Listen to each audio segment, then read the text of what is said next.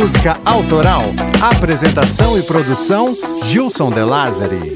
Sejam bem-vindos, amantes da música. Hoje é dia de Toca Raul, porque um episódio apenas sobre Raulzito foi muito pouco.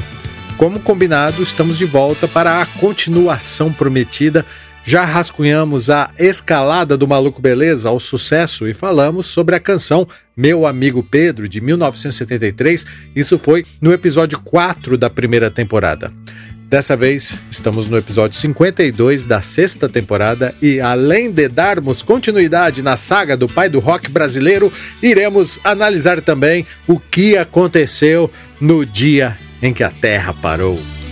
Foi assim num dia em que todas as pessoas do planeta inteiro resolveram que ninguém ia sair de casa, como que se fosse combinado em todo o planeta. Naquele dia ninguém saiu de casa. Ninguém. O empregado não saiu pro seu trabalho, pois sabia que o patrão também não tava lá. Dona de casa não saiu pra comprar pão, pois sabia que o padeiro também não tava lá. E o guarda não saiu para prender, pois sabia que o ladrão também não tava lá. E o ladrão não saiu para roubar, pois sabia que não ia ter onde gastar. O dia em que a terra parou Antes, como sempre, precisamos aqui deixar bem claro que esse podcast só existe porque temos o apoio dos nossos sócios, ouvintes sensíveis que reconhecem valor no que fazemos e por isso apoiam essa missão. Você pode fazer parte desse clube e nos ajudar a escolher os próximos temas acessando o nosso site que é clubedamusicaautoral.com.br barra assine e conhecer todas as vantagens que você recebe em troca do seu apoio mas se você quiser simplesmente jogar uma moeda no nosso chapéu, é bem simples, tá? Faz um Pix no valor que você quiser, agora mesmo, enquanto você ouve esse episódio. Use como chave o nosso e-mail que é clubedamusicaautoral@gmail.com. Aliás, o mesmo e-mail, tá? Você usa também para mandar uma mensagem pra gente e comentar sobre qualquer episódio dessa última temporada, da sexta temporada. Por quê? Vocês sabem, né? Os melhores comentários entram no episódio extra que faremos, Cocão e eu, ao fim dessa temporada. O comandante não saiu para o quartel, pois sabia que o soldado também não estava lá. E o soldado não saiu pra ir pra guerra, pois sabia que o inimigo também não estava lá. Bora então para mais uma viagem musical. Já estamos a postos aqui, Cocão e eu. Essa é a temporada da continuação, tá? Então, com respeito e sem ser vago, já selado, carimbado e registrado. A partir de agora, vamos continuar voando e falando de Raul Santos Seixas.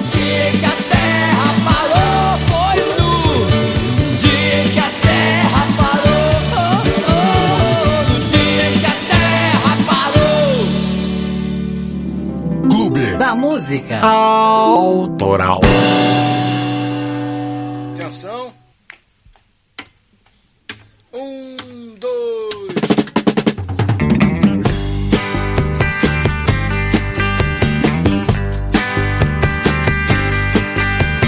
Muitas vezes, Pedro, você fala sempre a se queixar da solidão.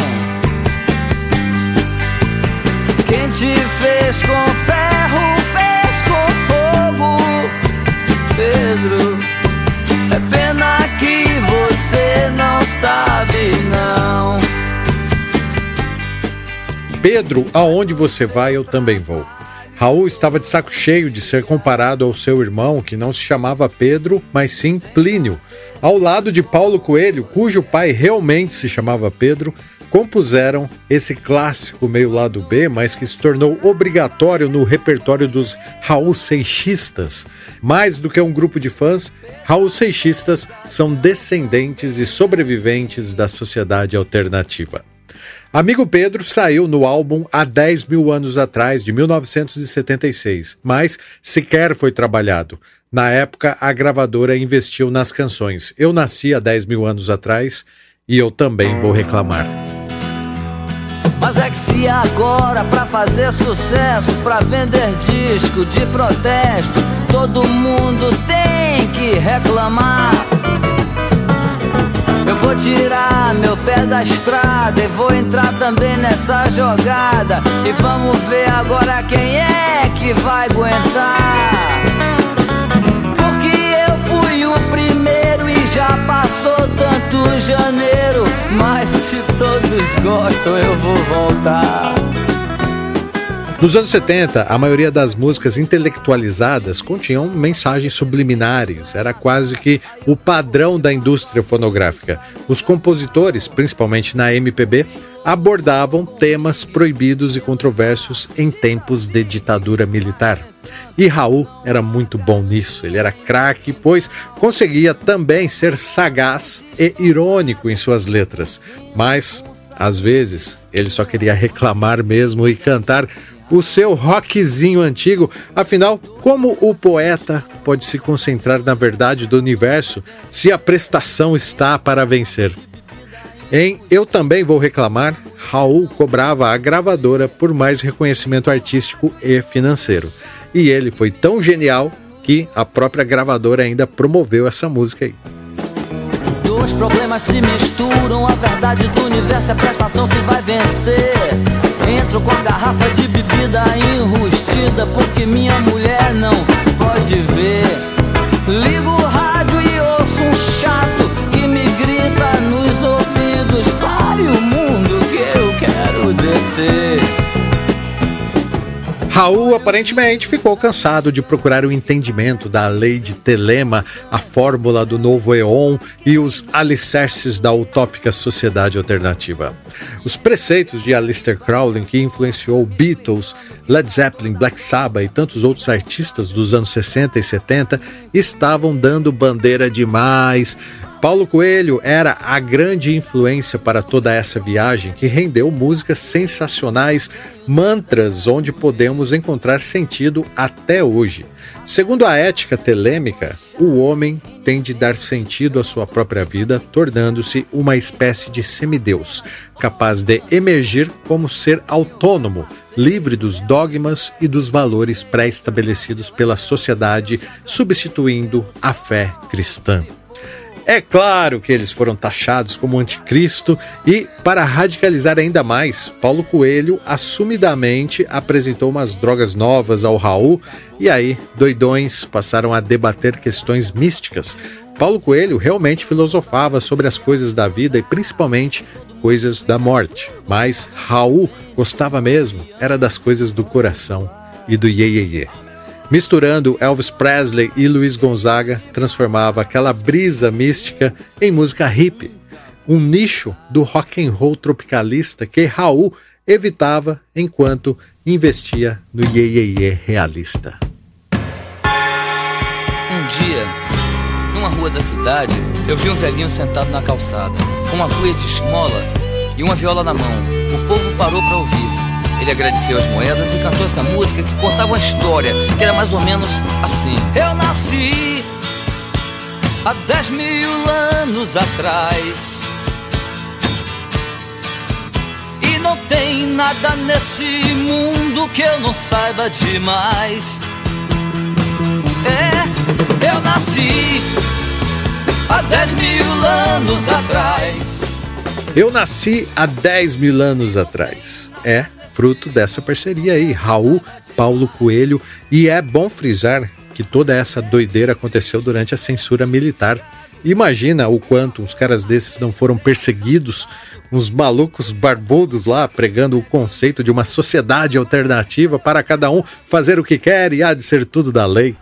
E eu fui pego na pista do aterro quando eu voltava de um show. O carro da, da, da, da DOPS é, barrou o meu táxi, né? Atravessou o táxi e eu fiquei nu com uma carapuça preta na cabeça. Fui para um lugar, se não me engano, acho que foi Realengo. Eu, eu, sinto que foi por ali, em algum lugar subterrâneo, onde tinha limo. Eu me lembro que eu tateava as paredes e tinha limo, e vinham cinco caras me interrogar. Tinha um bonzinho, tinha um outro bruto que me dava murro, outro que dava choque elétrico, em lugares particulares e tudo. E eu fiquei três dias lá. É, até. E outro. É, sabe, cada um tinha uma personalidade, uma espécie de uma tortura, assim, de personalidades. Eu não sabia quem vinha, eu só sentia os passos. Eu sabia quem estava se aproximando. Eu diria, deve ser o cara que bate, é o cara que. E após três dias eu estava no aeroporto. E então eu estava lá nos Estados Unidos, já tinha encontrado com o John Lennon, já tinha corrido o país. Ele tinha transado um bocado lá nos Estados Unidos. Quando veio o consulado brasileiro e bateu na porta da, do meu apartamento, quase em dezembro de 74, né? Bateu na porta dizendo que eu já podia voltar, que o Brasil me chamava e que eu já era patrimônio nacional, que estava vendendo disco. Raul e Paulo Coelho voltaram para o Brasil e surfaram na onda esotérica, messiânica, ocultista. Mas vale lembrar que Paulo também foi capturado pelos militares e torturado. Até surgiu um boato de que Raul Seixas havia delatado o amigo, mas ficou provado que isso não aconteceu. Não é verdade. Paulo já estava na lista de pessoas subversivas e comunistas lá da ditadura militar. Porém, os motivos que acabaram com a amizade da dupla são bem sinistros e talvez você não saiba, mas Raul Seixas e Paulo Coelho se envolveram com rituais sombrios e o bicho pegou Considerando essa uma fase muito importante na história do Raulzito, peço licença para falarmos um pouco sobre Paulo Coelho. Cocão, vamos voltar essa fita.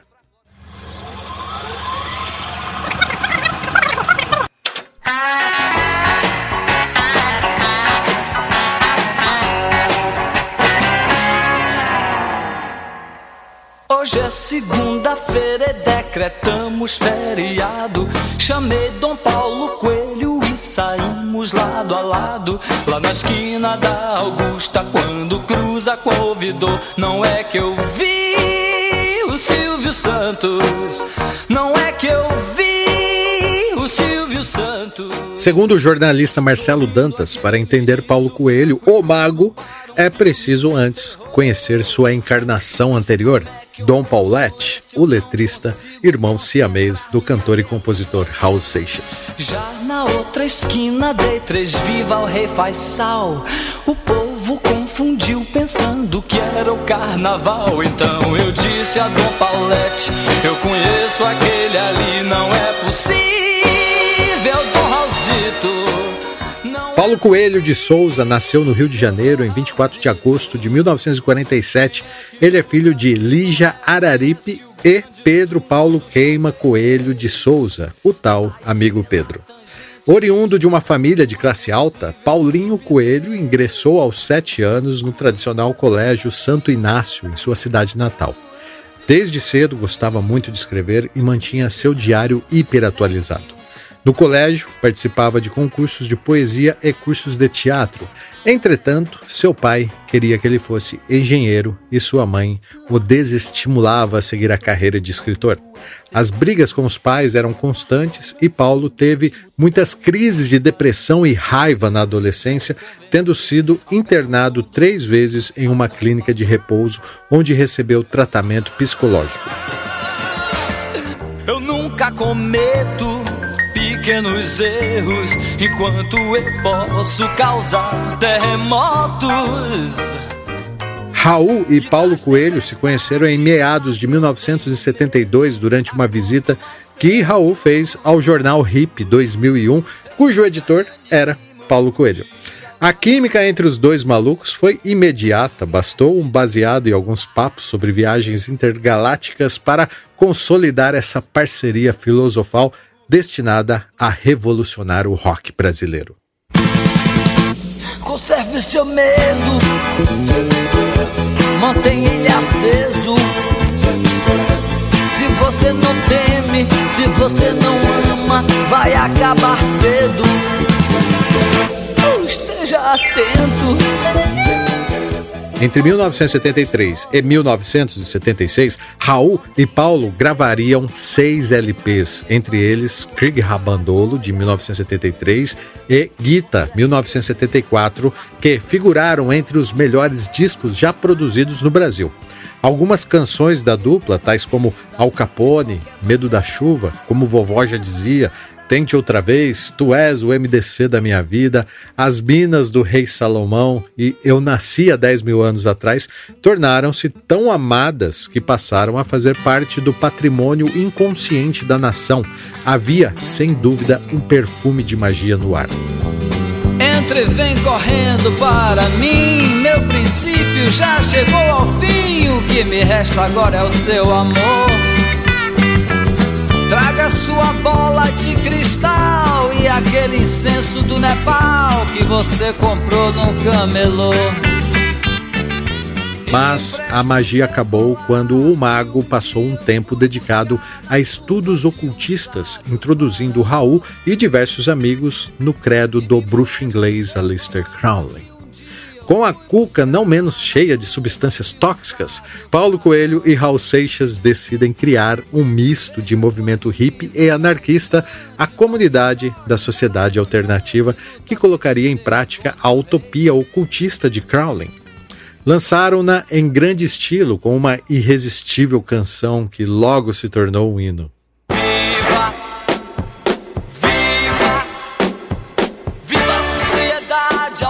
Alternativa!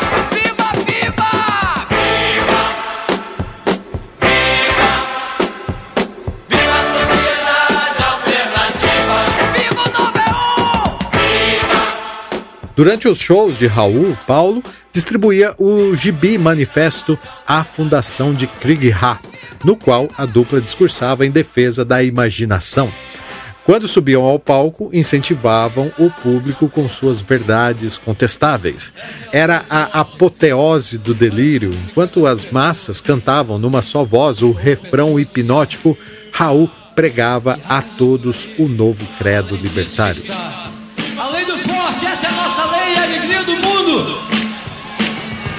Faz o que tu queres,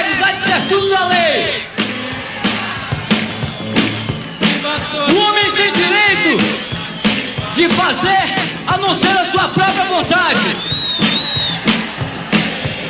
Todo homem, toda mulher é uma estrela.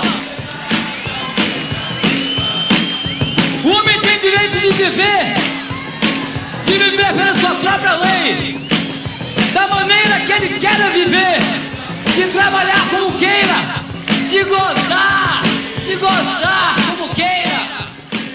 O público, na sua maioria formado por hips tupiniquins, adoravam aquela vibração musical, gritavam, aplaudiam, puxavam uma erva, né? Claro, mas acabando o show, voltavam para suas vidas comuns e ninguém cogitava a hipótese de levar aquilo a sério, salvo o pessoal do DOPS e da repressão militar, que, paranoicos, acabaram confundindo o projeto pirado de Raul com um núcleo subversivo de guerrilheiros. Vejam só. O pior aconteceu em maio de 74. Agentes do Doicot prenderam diversos membros da sociedade alternativa e saíram baixando sarrafo neles. Dom Paulette, mentor intelectual daquela bagunça toda, esteve a ponto de virar mais um desaparecido.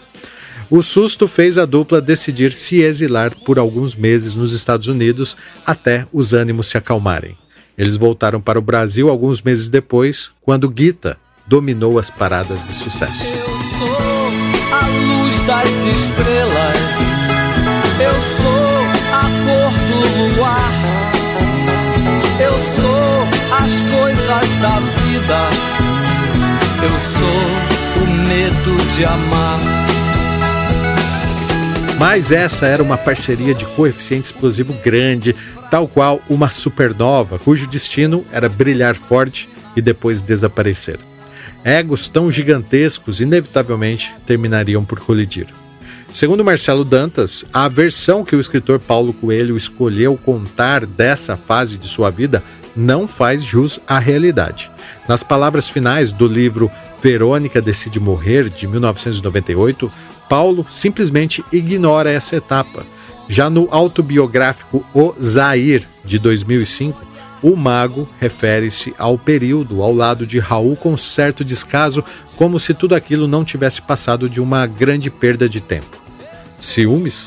Ressentimento? Amnésia? Talvez sim, talvez não.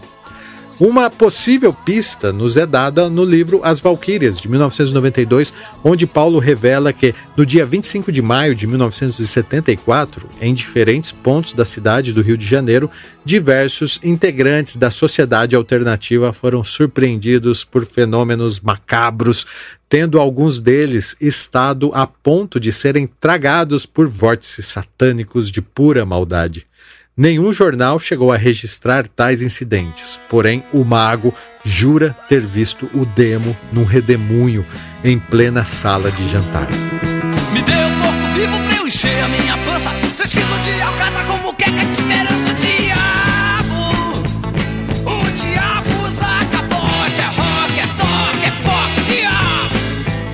A narrativa de eventos assustadores e sobrenaturais acaba por esclarecer algumas coisas sobre a separação da dupla. Os portais do inferno haviam sido abertos e o próprio Paulo Coelho afirma que, abre aspas, Sociedade Alternativa não era uma música, era um mantra de ritual mágico com as palavras da besta do Apocalipse sendo lidas atrás em tom baixo. Quem cantasse aquela música estaria invocando as forças das trevas e todos cantavam. Fecha aspas. Paulo Coelho também descreve o pesadelo que vivenciou em plena luz do dia ao lado da namorada no apartamento em que os dois moravam, onde tudo tremia, tudo girava e objetos ganhavam vida. Segundo os relatos de Paulo Coelho, o mal estava ali.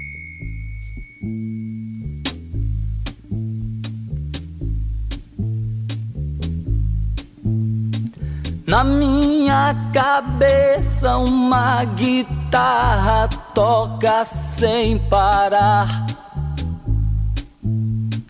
Trago um par de fones nos ouvidos pra não lhe escutar. O que você tem pra dizer? Ouvi há cem anos atrás. O que eu faço agora você não sabe mais. Dizem que a viagem sombria de Dom Paulette terminou debaixo de um chuveiro frio, onde ele e a namorada se refugiaram munidos da palavra de Deus. Se houve mesmo algum dia esse encontro sobrenatural que Paulo cita em seus livros, ele deve ter ocorrido já no começo de 1976, quando ruiu a parceria dos dois maluco beleza. Eles seguiram seus caminhos separados. Paulo Coelho tentou trocar os R's, deixou Raul e colou em Rita Lee, com quem escreveu Fruto Proibido, um dos melhores discos da fase Tutti Frutti, e mais tarde, ao lado de Rita, escreveu a ácida Arrombou a Festa.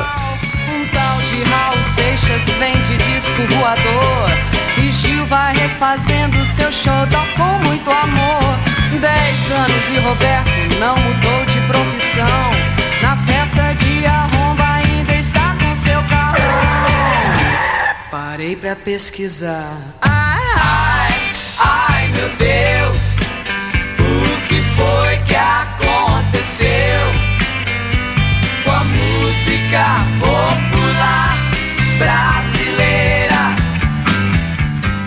Depois de um período decadente, Paulo Coelho realizou uma viagem à Europa e se encontrou como escritor. Dessa experiência, lançou O Diário de um Mago, de 1987, e no ano seguinte, o fenômeno de vendas O Alquimista, que, segundo o Guinness Book, tornou Paulo Coelho o autor vivo mais traduzido da história. Mas, Gilson, eu vim aqui ouvir as histórias sobre Raul, meu filho, e você fica falando de Paulo Coelho. Pois é, cara ouvinte, mas é porque eu acho essa uma grande aspas na biografia de Raul que deve ser lembrada.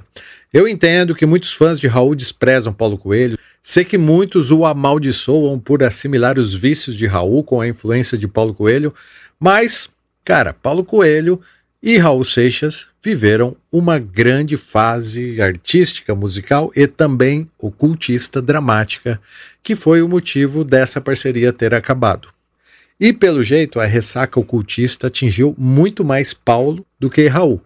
Claro, porque Paulo era o guru daquelas bagunça tudo. Que o mundo foi será uma porcaria, eu já sei. Em 506 e em 2000 também. Que sempre houve ladrões maquiavélicos e safados, contentes e frustrados, valores confusão. Mas que o século XX é uma praga de maldade e lixo, já não há quem negue. Vivemos atolados na lameira e no mesmo lodo, todos manuseados. E o Raul? Raul Seixas era um exímio produtor musical. Ele criava melodias com extrema facilidade, mas sentiu muita falta de Paulo Coelho. Ele não estava nem um pouco feliz na Philips Records e considerava a parceria com o produtor Marco Mazzola essencial para sua obra. Mazzola trabalhou nos principais discos de Raul Seixas, mas havia rompido com a Philips para se tornar produtor exclusivo da Warner. Sabendo que Raul sairia da Philips de qualquer forma, o dono da gravadora, Roberto Menescal, resolve fazer um último álbum com Raul, produzido por Jay Wagner, um guitarrista norte-americano que esteve ao lado de Raul desde o começo de sua carreira. Esse disco de versões se chama Raul Rock Seixas e foi lançado em 1977 a duras penas. Jay Wagner realizou todo o trabalho de produção e gravação do disco mas incidentes em uma pequena turnê na Bahia fizeram com que Jay não voltasse ao Rio a tempo de mixar o disco. O álbum acabou assim sendo mixado enquanto Raul estava viajando, sem que ele pudesse participar da finalização também. Mas, né, não podemos negar que ali tem grandes sucessos. Eu acho que o principal sucesso foi a mistura de Blue Moon com Asa Branca.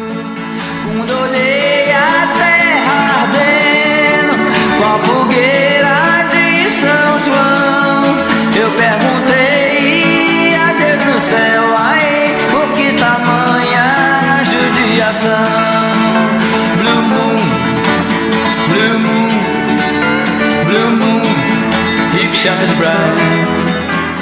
Raul Seixas ficou profundamente marcado por sua parceria com Paulo Coelho. A aura messiânica e filosófica de seus sucessos do passado ainda eram pungentes ao ponto de a gravadora não querer que o estilo mudasse. Raul conseguiu ir para a Warner e a gravadora queria Paulo Coelho de volta com ele. Como se eles haviam rompido? O jeito foi Raul procurar outro parceiro e assim surge na nossa história Cláudio Roberto, o verdadeiro maluco beleza.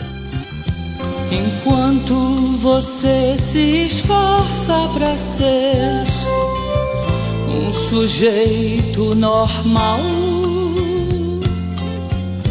e fazer tudo igual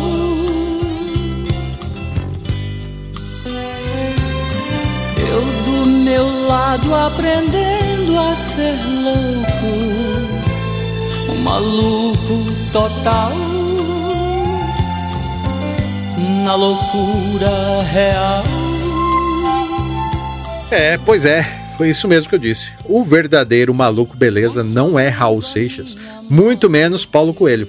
O responsável por essa música é Cláudio Roberto, um hippie quase ermitão que vendia sandálias nas feiras de artesanato do interior fluminense. Eu conheci Raul Seixas em 1963, eu tinha 11 anos, ele tinha 18. Eu conheci por intermédio de dois primos dele, um casal de primos dele, que são irmãos, a Heloísa Seixas e o Horácio Seixas, que hoje está na Havaí, é um, um shaper de prancha de surf, um cara conceituado. Tenho, graças a Deus tenho tido até contato com ele. Antes da gente se conhecer, a Heloísa disse para mim assim, ela foi profética, e ela falou para mim assim: Eu tenho um primo na Bahia que, que quando vocês se conhecerem, vocês vão se adorar. E isso foi realmente, desde a primeira vez que a gente se viu, a gente se gostou muito, se entendeu muito.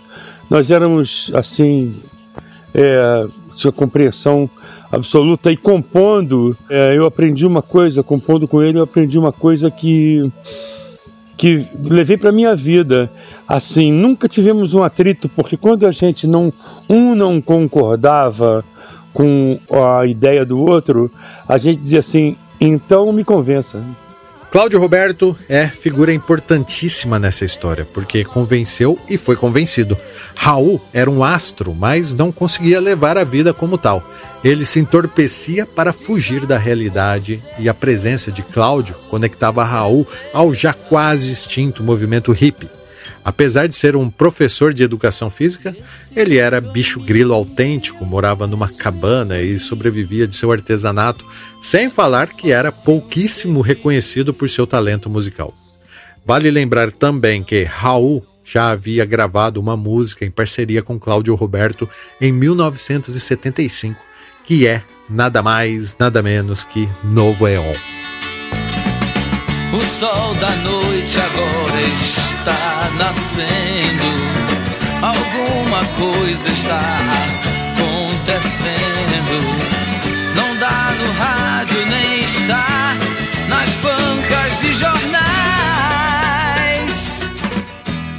Em entrevistas, Cláudio lembra que foi convidado para ir ao apartamento de Raul e começaram a mostrar suas composições um para o outro. Então, Raul tocou a base do que viria a ser Novo Eon. Cláudio conta que foi ao banheiro e quando voltou, a letra inteira estava em sua mente e precisou apenas de um papel para registrá-la. Para entender o que fez Raulzito dirigir seu Dodge Dart pelo interior fluminense em busca de Cláudio Roberto, precisamos entender esse momento. Clube da Música Autoral. Era 1977 e Raul Seixas travava uma briga ideológica com sua gravadora, a Philips Records. Dinheiro, amigos, como sempre eu digo, não basta talento nem estar no lugar certo na hora certa, precisa ter sorte e depois precisa dar lucro para os investidores. Raul deu muito lucro nos discos Krieg, Rabandolo e Guita. Depois disso, suas vendas caíram consideravelmente. Na minha opinião, Raul foi bem sucedido e após o estouro se consolidou em seu nicho. Rock, rock and roll no Brasil nos anos 70 era nicho. O estilo só foi ser grande depois do surgimento do Rock Brasília e do Rock in Rio, concordam? Antes disso, era nicho, essa é a minha opinião. E, por causa da inconsistência nas vendas de seus discos, a gravadora não via Raul como um artista do primeiro time. Isso limitava sua liberdade artística. O estopim aconteceu durante a gravação de Há 10 mil anos atrás. Raul, que tinha plena consciência da importância histórica de sua obra, anunciou a troca da Philips para a recém-inaugurada Warner Music Brasil onde estava o produtor parceiro Marco Mazzola. Ao mesmo tempo em que lutava por reconhecimento, Raul enfrentava três crises pessoais. Nesse período, ele foi diagnosticado e sentia os primeiros sintomas da pancreatite aguda, doença que no futuro o levaria a se submeter a uma cirurgia para retirar parte do órgão. E dali a alguns anos, essa mesma pancreatite o levaria também à morte. Vou te vestida de cetim, pois em qualquer lugar esperas só por mim. E no teu beijo provar o gosto estranho que eu quero e não desejo, mas tenho que encontrar. Vem, mas demore a chegar. Eu te detesto e amo morte, morte, morte, que talvez seja o segredo desta vida. Morte, morte, morte, que talvez seja o segredo desta vida. A saúde frágil era fruto dos abusos de drogas e, principalmente, bebidas alcoólicas. Raul era muito, muito louco. Foi nesse período também que sua esposa, Gloria Wagner, a irmã do guitarrista Jay Wagner, precisou voltar aos Estados Unidos para acompanhar o tratamento da filha do casal, Scarlett Seixas, que tinha um caso grave de escoliose e precisou colocar uma haste de metal na coluna. Hoje em dia, nas redes sociais, Scarlett é bem ativa, assumiu o sobrenome do pai e está sempre exaltando a sua obra. Por último, e muito mais importante para a nossa história, foi nessa época também que Raul rompeu com Paulo Coelho, encerrando uma parceria muito bem sucedida. A gravadora tentou reaproximar a dupla, mas sem sucesso. Então, além dos problemas pessoais, Raul precisava naquele momento provar o seu talento, dá para acreditar? É, pois é. Provar que ele poderia fazer música sem Paulo Coelho. E, ó, na boa, ele conseguiu. Porque o que veio na sequência foi simplesmente o dia em que a Terra parou. Mas calma, Cocão, ainda não é a hora de falarmos desse dia, o dia em que a Terra parou, mas sim da concepção do álbum. Cláudio Roberto foi tão importante que Raul dividiu todas as músicas com ele. Se você me disser que Maluco Beleza é a música mais importante do disco, dependendo da posição dos astros e tal, eu posso até concordar contigo. Mas é preciso também fazer justiça ao verdadeiro Maluco Beleza. ficar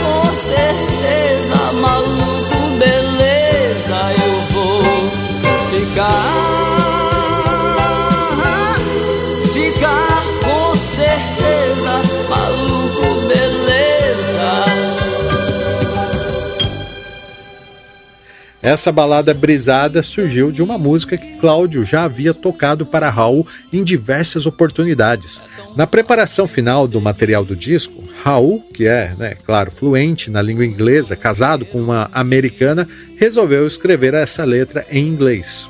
E ok. Mas como o Raul envolveu Cláudio Roberto até nos processos de gravação, momentos antes, já no estúdio, enquanto o Raul se preparava para gravá-la, os dois lá, muito doidos, resolveram escrever uma letra em português. Em suas entrevistas, por vezes, Cláudio disse que eles não tinham a menor ideia da importância daquela música que escreveram assim, de bate-pronto. Controlando a minha maluquez Misturada com minha lucidez Vou ficar.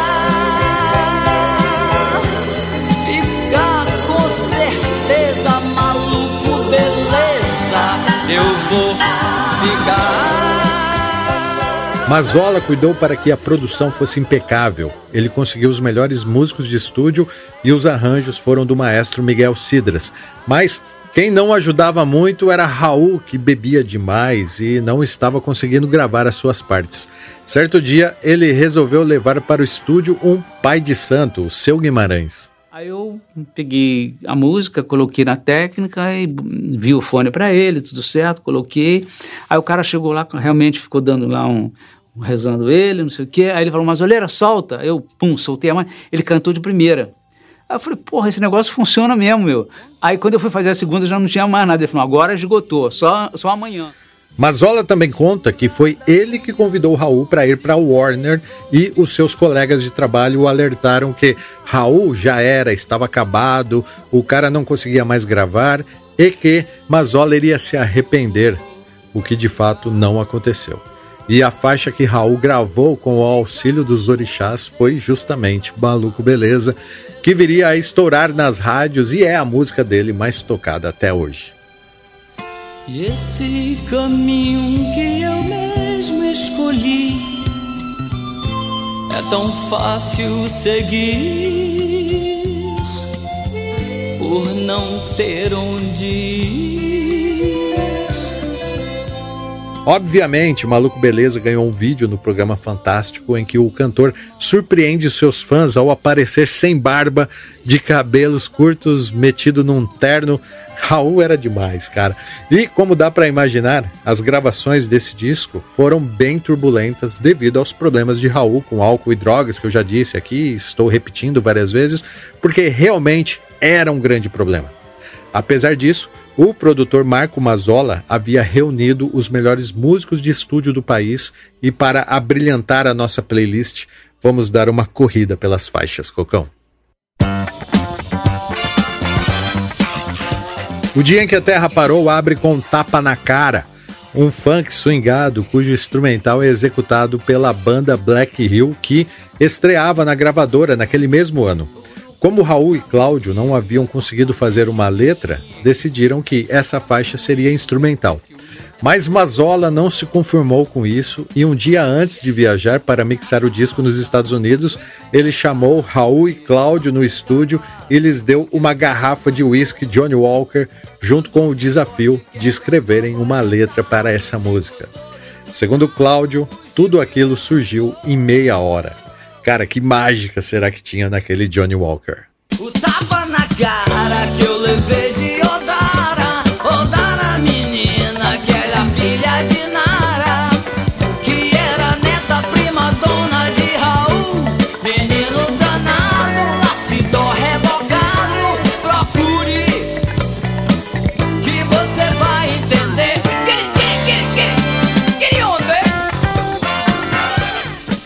No fundo do quintal da escola é mais uma música emblemática da dupla que não tem ah, o menor interesse em explicar sobre o que eles falam.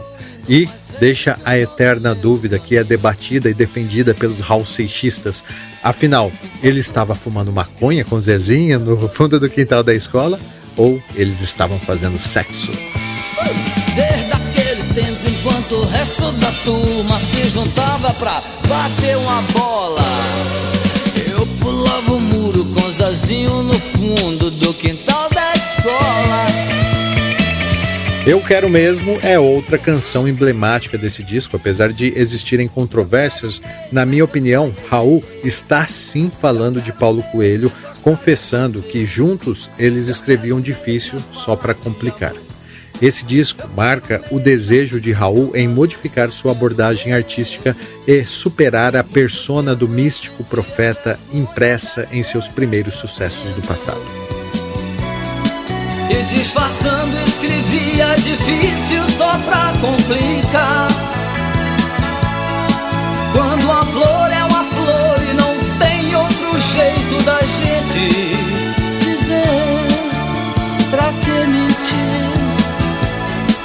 Eu sei, eu sei que eu quero mesmo é. O lado B abre com o Sapato 36, que, cara, quem conhece um pouco da minha história, sabe, dos meus conflitos com meu pai e tal, já contei um pouco aqui no clube, longe de ser uma exclusividade minha, mas essa canção simboliza um desejo de liberdade pessoal e artística que confunde com provocações metafóricas de épocas da ditadura militar. Eu calço é 37. Meu pai me dá 36. Dói, mas no dia seguinte aperto meu pé outra vez. Eu aperto meu pé outra vez. Em seguida, o bolero Você. Eu tenho um amigo que eu não vejo há muito tempo e a gente brincava mais de forma séria ao recomendar que essa música precisava ser ouvida com moderação porque continha uma grande dose de verdades indigestas. Detesto o patrão no emprego, sem ver que o patrão sempre esteve em você. E dorme com a esposa por quem já não sente amor. Será que é medo? Por quê? Você faz isso com você. Em Sim, obviamente Raul fala sobre as consequências do sim que sela o matrimônio, mas se você quiser aprofundar e procurar outros significados, pode até encontrar nessa letra referências das tais forças malignas citadas por Paulo Coelho em seus livros e que, supostamente, foram o motivo de o um mago negar a sua história com Raul. A dor é uma coisa real que a gente está aprendendo a abraçar e não temer a velha história do mal tão conhecida que já nem pode mais nos assustar. O amor é uma coisa real. Baiano e orgulhoso, como deve ser, Raul não poderia deixar de fora um baião. Que luz é essa? Conta com a participação de Gilberto Gil tocando violão e fazendo backing vocais. Sabia dessa? Na contagem, no início da canção, a voz que ouvimos é dele, do Gil. Ah,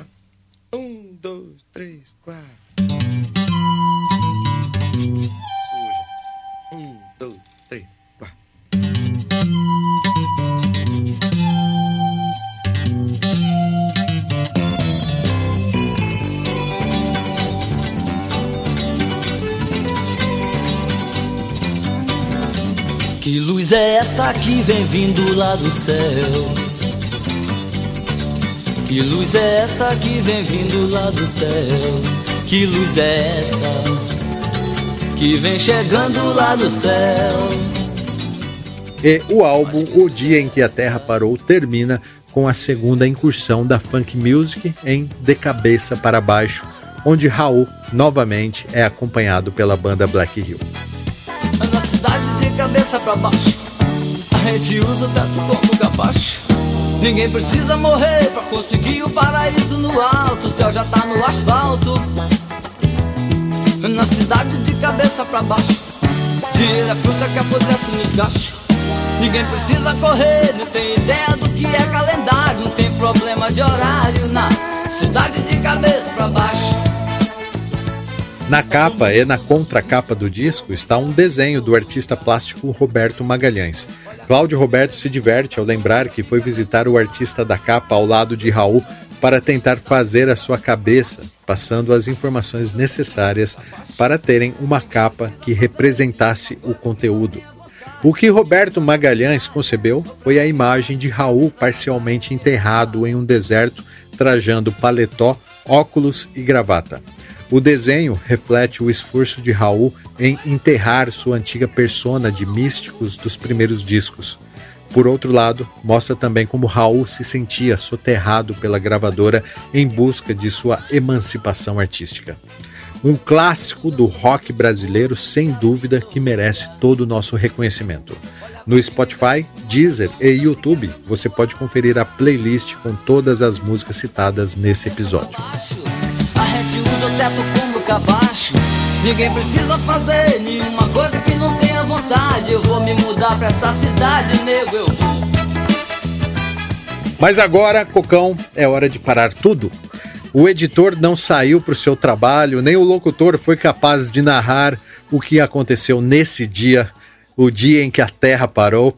Rode a vinheta, porque vamos fritar nas ideias sobre esse dia, a partir de agora. Quem é? Clube da Música Autoral. Escrita em parceria com o compositor Cláudio Roberto, O Dia em que a Terra Parou tem como inspiração o filme de ficção científica que leva o mesmo nome e foi lançado em 1951. Dirigido por Robert Wise, o longa O Dia em que a Terra Parou conta a história de um alienígena que vem ao planeta trazer uma mensagem de paz. Para demonstrar seu poder, o alien faz com que todos os aparelhos elétricos da Terra parem de funcionar, com exceção daqueles essenciais à vida, como os de hospitais e aviões em voo. Lançado no início da Guerra Fria, o filme tinha a intenção de fazer um apelo de paz entre os povos da Terra. Já a letra de Raul e Cláudio Roberto tem um propósito parecido, mas vai por outro caminho. Raul quase nunca se preocupou em explicar suas músicas. Pelo contrário, muitas vezes ele até as tornavam mais confusas ao explicá-las. Mas O Dia em que a Terra Parou é uma exceção. O autor começa explicando que tudo aquilo é um sonho que ele teve. Não um sonho qualquer, um sonho de sonhador. Ele é um maluco tentando controlar a sua maluquez. Essa é a loucura controlada que foi difundida por Carlos Castanheda e influenciou uma galera o sonho de quem gosta de sonhar acordado. Assim, Raul Seixas já começa a nos instigar a sonhar junto com ele. Como seria o mundo se um dia as pessoas combinassem que ninguém ia sair de casa? Ninguém. Essa noite eu tive um sonho de sonhador, maluco que sou, eu sonhei. Com o dia que a terra parou o dia que a terra parou. Foi assim, num dia que todas as pessoas do planeta inteiro resolveram que ninguém ia sair de casa, como que se fosse combinado em todo o planeta. Naquele dia ninguém saiu de casa. Ninguém. A minha história com essa música também é curiosa, engraçada.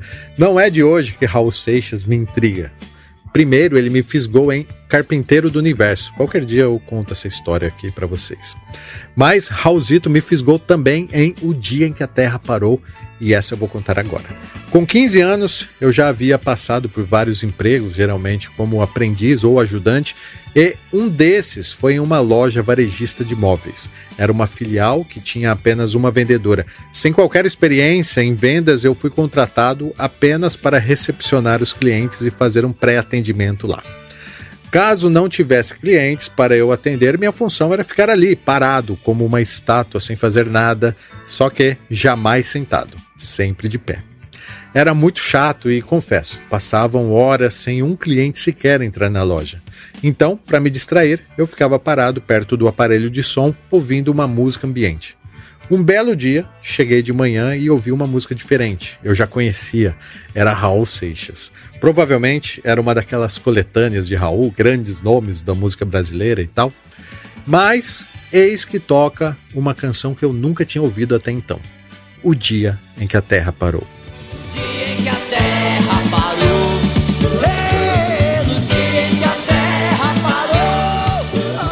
Não lembro direito da sensação, mas sei que fiquei hipnotizado pela história, imaginando o tal dia e fiquei imerso nesse pensamento.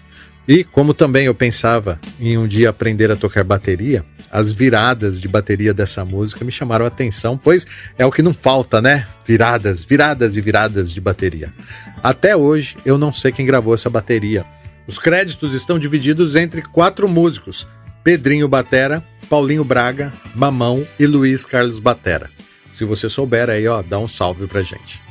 Retomando, eu lá, parado, ouvindo o dia em que a Terra parou, na maior imersão filosófica, e sinto um empurrão, logo vem junto uma bronca. Acontece que, enquanto eu ouvia a música, entrou um cliente, perguntou algo para mim e eu não o respondi. Obviamente, o cliente saiu da loja e foi embora. Eu não ouvi, mas a minha chefe viu e, muito brava, me chamou a atenção. Afinal, era tão difícil entrar um cliente e, quando entra, eu deixo que ele vá embora. Eu não podia explicar que eu não vi o cliente porque estava viajando na música do Raul, sei lá o que ela pensaria. E resumindo a história, no dia seguinte eu fui demitido e na semana seguinte a loja fechou. A única boa lembrança que eu tenho desse emprego é o dia em que eu conheci o dia em que a Terra parou. O empregado não saiu pro seu trabalho, sabia que o patrão também não tava lá. Dona de casa não saiu pra comprar pão, pois sabia que o padeiro também não tava lá. E o guarda não saiu para prender, pois sabia que o ladrão também não tava lá. E o ladrão não saiu para roubar, pois sabia que não ia ter onde gastar. Dia em que a terra parou. O empregado não saiu para o seu trabalho, dona de casa não saiu para comprar pão, o guarda não saiu para prender e o ladrão não saiu para roubar. Esse é o dia em que a terra parou. Se você gosta de analisar com simplicidade, vai se conformar ao saber que não foi o planeta Terra que parou literalmente deixando de girar. Foram as pessoas ao redor do mundo que decidiram ficar em suas casas, deixando de produzir, de consumir e de fazer quaisquer outras atividades. No dia seguinte, elas retomaram a rotina e os dias voltaram a ser iguais. Mas, para algumas pessoas, os compositores estão tratando do conceito de divisão social do trabalho a partir da influência do filósofo Karl Marx, um revolucionário socialista alemão que morreu em 1883, mas suas ideias continuam vivas até hoje. Aliás, no site letras.com, onde os usuários analisam as letras das músicas, a teoria mais aceita é que Raul flertou com Karl Marx em O Dia em que a Terra Parou. Marx dizia que o trabalho gera uma hierarquia social entre a classe dominante, dona do capital, e a classe trabalhadora, detentora da mão de obra. Daí podemos encaixar a frase mais famosa atribuída a ele, abre aspas, se a classe operária tudo produz, a ela tudo pertence, fecha aspas, mas não levem isso tão a sério porque a frase mais famosa atribuída a Marx não é dele de fato, e sim do não menos importante teórico socialista Ferdinand Lassalle. O que Marx realmente disse e podemos encaixar na nossa análise é, abre aspas, Os trabalhadores não têm nada a perder em uma revolução comunista a não ser suas correntes. Fecha aspas. Nessa frase, Marx informa que os trabalhadores tinham o poder de parar as indústrias. Ou seja, será que o dia em que a Terra parou seria uma convocação para que as classes que produzem a partir da matéria-prima se unissem com aqueles que organizam a sociedade e parassem tudo o que estivessem fazendo como uma convocação de greve geral? Muitos fãs de Raul Seixas acreditam que sim. E daí, podemos imaginar, caso toda a população mundial aderisse, esse seria o maior motim da história Claro que isso não vai acontecer, então é utópico. E Raul sabia disso, por isso retrata como apenas um sonho, o sonho de um sonhador, o sonho que um dia todos os humanos tivessem consciência de classe e, diferente de reconhecer a importância individual, dariam valor aos grupos e coletivos organizados, que é quem de fato detém o poder das massas. Um sonho revolucionário que também pode ser um sonho bem perigoso para a classe dominante. Legal, né? Ó, mas outra coisa, essa música se tornou ainda mais incrível porque renasceu em seu propósito recentemente. O sonho de Raul virou realidade em 2020, quando realmente a Terra parou por causa da pandemia. E nas igrejas nem um sino a badalar, pois sabiam que os fiéis também não estavam lá e os fiéis não saíram para rezar, pois sabiam que o padre também não estava lá. E o aluno não saiu para estudar, pois sabia o professor também não estava lá. E o professor não saiu para lecionar, pois sabia que não tinha mais nada para ensinar. O dia em que a terra parou nas igrejas, nenhum sino a badalar, e os fiéis não saíram para rezar. O aluno não saiu para estudar, e o professor não saiu para lecionar, pois sabia que não tinha mais nada para ensinar. No dia em que a terra parou, todo mundo entendeu o sonho de Raul Seixas. Por quê? Ele deixou de ser um sonho. A pandemia nos tirou das ruas, ficamos confinados dentro de nossas casas, muitos pararam tudo e tiveram um princípio de entendimento das questões existenciais em que essa música nos instiga a pensar. O momento em que o mundo lutava para conter o avanço da pandemia obrigou as autoridades a recomendar que diversos estabelecimentos fechassem as portas, eventos fossem cancelados e a busca por mantimentos gerou o caos como se fosse premeditado, parecia que o dia em que a Terra parou estava realmente acontecendo. Na China, um vírus misterioso surgiu na cidade de Wuhan. O vírus se espalhou para outros países asiáticos, como Japão, Tailândia e Coreia do Sul, e também alcançou outros continentes. A Organização Mundial da Saúde declarou que a evolução do novo coronavírus chegou aos estados de pandemia. O estado de São Paulo confirmou na manhã de hoje a primeira morte pelo novo coronavírus no país. Em 11 de março, o Distrito Federal é a primeira unidade da federação a estabelecer medidas de distanciamento social. Cinco dias depois, São Paulo adota a quarentena. Em seguida, é a vez do Rio de Janeiro parar os serviços não essenciais. As ruas que antes pulsavam vida estão assim, completamente vazias. Nas redes sociais, o pessoal estava em polvorosa. Raul tornou-se o profeta que previu tudo aquilo, envolto em muitos memes e brincadeiras, claro, mas realmente aconteceu e foi o mais perto que chegamos do tal dia sonhado. Porém, há uma interpretação equivocada nessa compreensão. Raul diz: o comandante não saiu para o quartel, pois sabia que o soldado não estava lá. O soldado não saiu para ir para a guerra, pois sabia que o inimigo também não estava lá. O paciente não saiu para se tratar, pois sabia que o doutor não estava lá. E o doutor não saiu para medicar, pois sabia que não tinha mais doença para curar. No dia em que a Terra parou de Raul, não podemos encaixar a doença causada pelo vírus, porque, é claro, não tinha mais doença para curar. Mas aí que tá, amigos. Será que não entendemos direito e a música é uma profecia sobre o dia em que o mundo acaba? Será?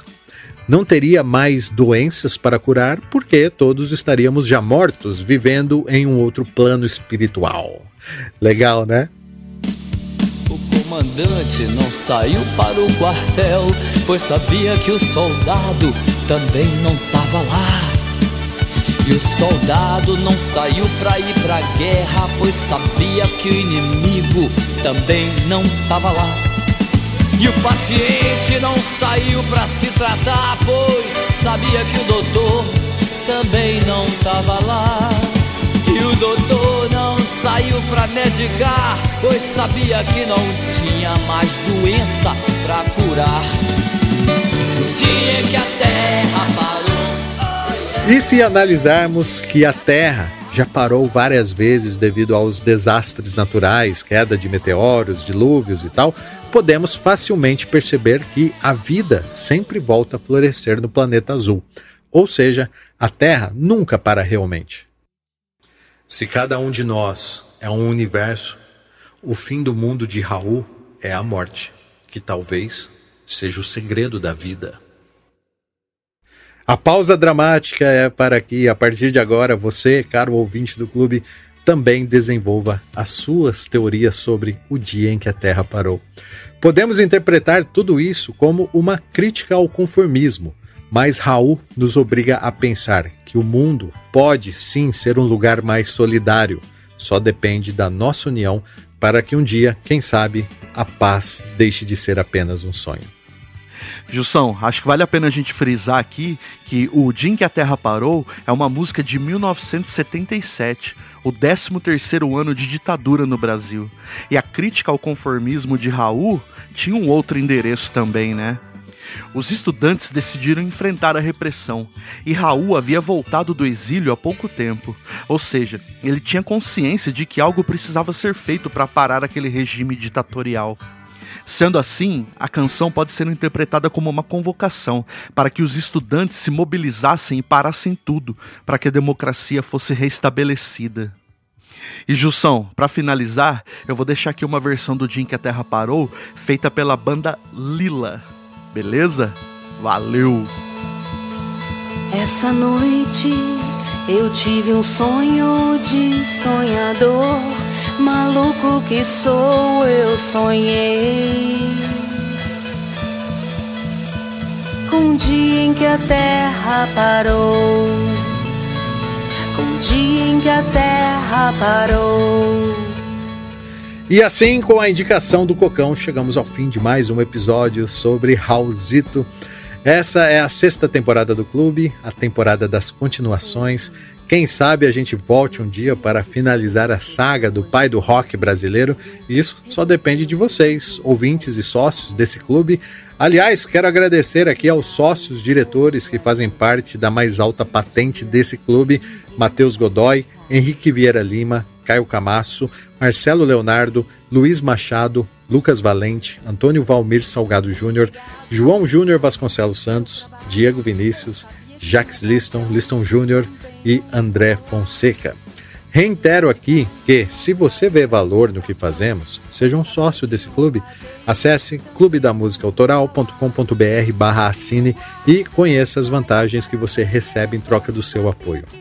Caso você queira apoiar de outras formas, lembro do Pix do clube, por onde você pode jogar uma moeda para gente usando como chave o nosso e-mail, que é clubedamusicaautoral.gmail.com o mesmo e-mail que você pode nos enviar para participar do episódio extra, onde comentaremos as melhores mensagens que chegaram para gente sobre essa temporada aqui, tá? Vai lá, manda uma mensagem, diz pra gente o que você achou do dia que a Terra parou.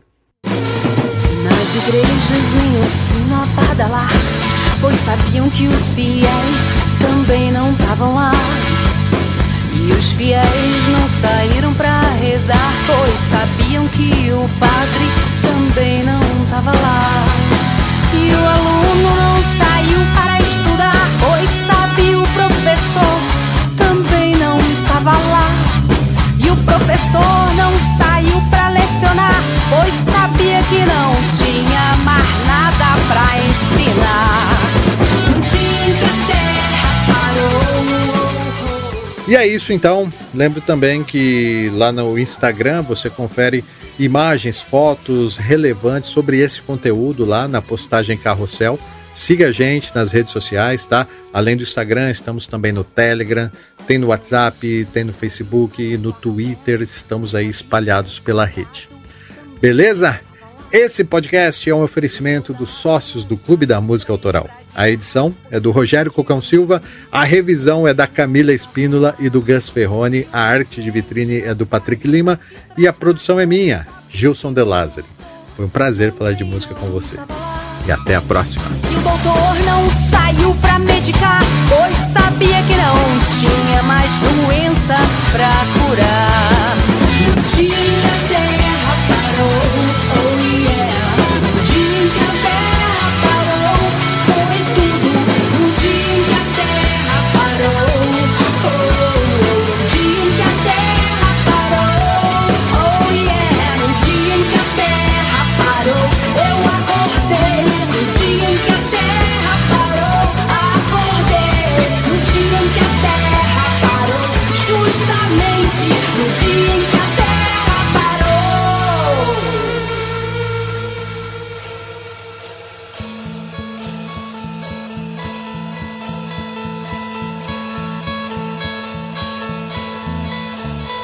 Essa noite eu tive um sonho de sonhador, maluco que sou, acordei. No dia em que a terra parou.